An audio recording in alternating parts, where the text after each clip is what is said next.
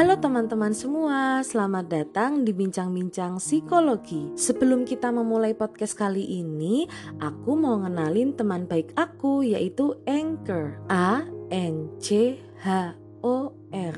Aplikasi ini membantu kalian yang mau jadi podcaster pemula loh. Udah gampang, gratis lagi. Bisa di-download di App Store dan Play Store atau bisa diakses di www.anchor.fm. Yuk bikin podcast sekarang. Halo teman-teman semua, selamat datang lagi di podcast Bincang-Bincang Psikologi bareng sama aku Dinar Wulandari. Apa kabar teman-teman semua? Semoga dalam keadaan yang sehat dan baik-baik aja ya. Nah, kali ini tuh temanya cukup sensitif yaitu tentang premarital sex atau kegiatan aktivitas seksual sebelum menikah. Jadi kalau ada teman-teman yang nggak nyaman dengan tema ini di skip aja ya.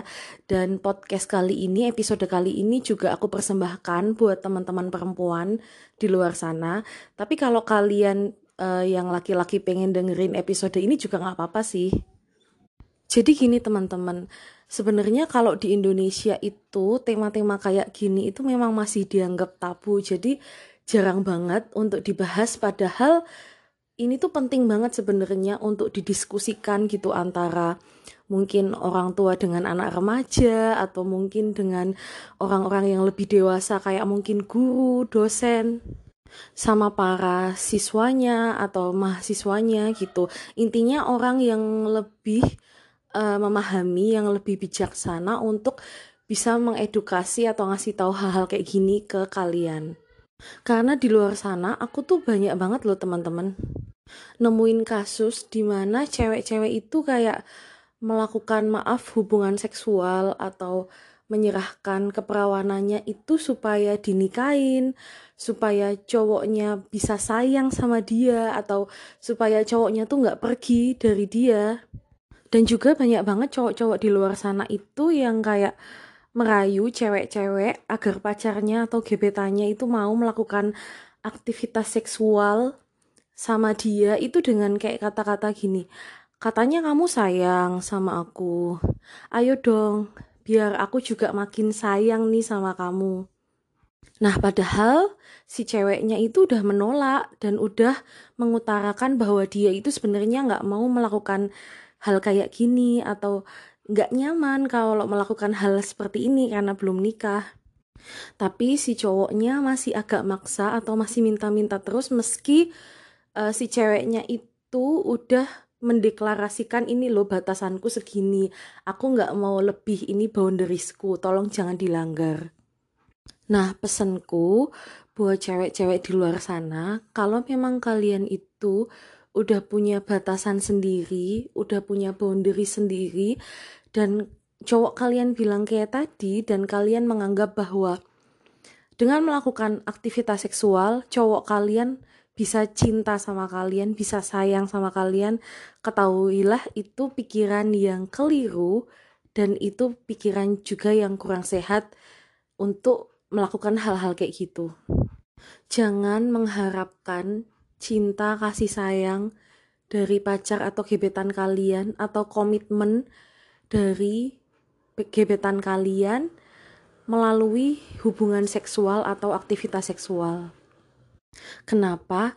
Karena sebenarnya sudut pandang cara mencintai cowok dengan cara mencintai cewek itu sebenarnya beda, teman-teman. Cowok itu bisa memisahkan antara sayang sama nafsu kalau cowok itu nafsu ya nafsu aja, sayang ya sayang aja. Belum tentu cowok itu mau uh, maksudnya belum tentu cowok itu jika melakukan aktivitas seksual sama seseorang perempuan itu belum tentu dia sayang gitu loh. Bisa jadi itu untuk menuruti nafsunya aja dan belum tentu hal itu tuh menambah rasa sayangnya dia. Tapi kalau dari perspektif cewek, meskipun gak semuanya, itu mungkin beda. Kalau cewek itu mungkin lebih bercampur antara perasaan sayang dengan nafsu itu sendiri. Karena memang hormon-hormon di tubuh cewek dan di tubuh cowok itu yang dihasilkan berbeda gitu ketika melakukan uh, aktivitas seksual tadi gitu kalau di cowok uh, hormon-hormon yang keluar itu lebih ke arah merangsang ketagihannya dia tapi kalau hormon yang keluar di cewek itu lebih kuat untuk uh, menghasilkan perasaan kasih sayang di diri dia Nah, apalagi kalau si cowoknya ini suka maksa-maksa kalian, kalian tahu nggak sih apa bedanya? Kalau cowok itu beneran sayang sama kalian, atau cowok itu cuma nafsu atau mau menuruti nafsunya dia aja. Intinya, kalau cowok itu beneran sayang, dia itu akan peduli sama perasaan kalian, sama pemikiran kalian. Dia akan dia akan peduli sama keadaan kalian. Dia pengen menjaga, melindungi, merawat, memproteksi kalian. Sebelum kita lanjut bincang-bincang bersama, ada yang mau aku ingetin nih buat teman-teman semua. Aku rekam podcast ini pakai Anchor loh. A N C H O R. Aplikasi ini bisa kalian download di App Store dan Play Store atau bisa juga diakses di www.anchor.fm. Yuk teman-teman download Anchor sekarang. Sementara kalau cowok itu ke arah nafsu atau obsesi, dia itu mementingkan dirinya sendiri gitu. Dia mementingkan hasratnya sendiri, kepuasannya sendiri. Dia nggak peduli apakah kalian terluka atau kalian sebenarnya nggak nyaman, kalian sebenarnya tersakiti. Dia akan lebih mementingkan dirinya dia. Kalau misal cowok itu beneran sayang sama kalian, ketika kalian menolak untuk melakukan hal itu atau misalnya kalian udah mengutarakan maaf ya aku tuh nggak nyaman kalau misal kayak gitu. Cowok yang beneran sayang itu akan peduli gitu loh sama perasaan kalian. Oh iya ya dia tuh nggak nyaman kayak gitu lebih baik nggak usah.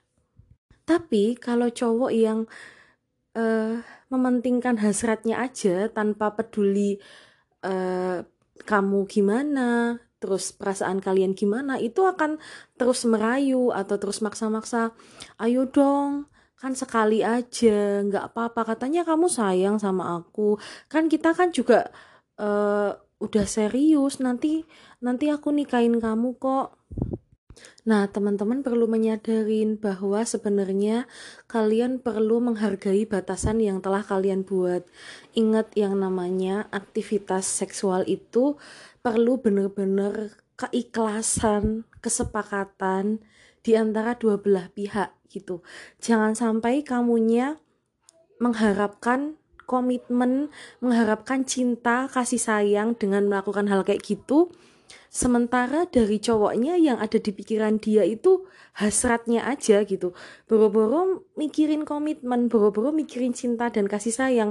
Mungkin habis melakukan hal itu dia akan lupa mungkin atau dia nggak peduli mungkin kamu perasaannya enak atau enggak. Nah, takutnya kalian tuh kecewa sendiri, teman-teman. Nanti ketika misalnya kalian putus sama pacar kalian, terus kalian marah-marah, nangis-nangis gitu aku udah melakukan hal itu sama dia tapi dia mutusin aku tapi dia nyelingkuhin aku dia katanya janji mau nikahin aku Nah, maka dari itu, kalau misal teman-teman tujuannya melakukan hubungan seksual untuk dinikahin, untuk biar dicintain, itu sangat riskan banget teman-teman. Karena belum tentu juga itu terwujud. Dan cowok, kalau memang benar-benar sayang sama kalian, benar-benar sayang dari hati, sayang karena bukan sekedar karena kalian cantik tapi benar-benar sayang karena kepribadian kalian, value-nya kalian, sikap kalian gitu. Ketika berpacaran tanpa perlu melakukan hubungan seksual atau kegiatan seksual pun kalau misal dia niat mau menikah sama kalian, dia akan menikahi kalian.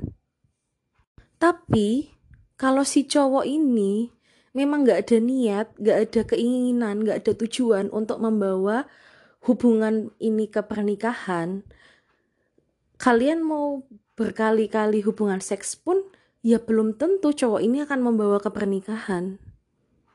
Dan ingat teman-teman, tubuh kalian ini cuma satu, nggak ada gantinya. Kalau tubuh kalian itu kenapa-napa, itu yang merasakan akibatnya, penderitaannya, kesakitannya itu diri kalian sendiri. Maka dari itu sebelum melakukan hal kayak gitu yuk pertimbangkan lagi sebenarnya apa sih yang aku mau, apa sih yang aku pengen dalam hubungan, kenapa aku mau melakukan hal ini, dan kenapa juga aku juga punya batasan ini, kenapa aku nggak mau melakukan hal ini, apa prinsipku, apa value-value-nya aku. Dan sebaiknya kalau misal kalian udah punya batasan sendiri, misal misal batasan kalian tuh cuma sampai pegangan tangan gitu. Sementara cowok kalian itu pengennya lebih gitu, lebih sampai ciuman misalnya kalau menurutku e, hal kayak gitu kalau sebelum menikah itu jangan dinegosiasikan gitu kayak jangan yang kayak ayolah kan kita cuma sampai ciuman aja kan nggak beda jauh sama pegangan tangan gitu. Takutnya kalau kalian nanti pada ujungnya mau menegosiasikan hal itu yaudah kita ciuman nggak apa-apa. Padahal kalian sebenarnya nggak mau. Takutnya nanti akan nambah-nambah terus makin jauh makin jauh terus gitu. Karena mungkin uh, pacar kalian pasangan kalian itu mikir ah ini nanti bisa aku negosiasikan lagi negosiasikan lagi gitu. Jadi menurutku kalau sebelum menikah eh, nggak uh, apa-apa kalian mempertahankan apa yang udah jadi boundariesnya kalian karena juga itu uh, demi melindungi tubuh kalian sendiri. Intinya teman-teman mesti sadar conscious aware sama setiap keputusan yang teman-teman ambil karena semua yang merasakan akibatnya, dampaknya, lukanya, tersakitinya atau mungkin juga apa pun itu yang merasakan adalah diri kalian.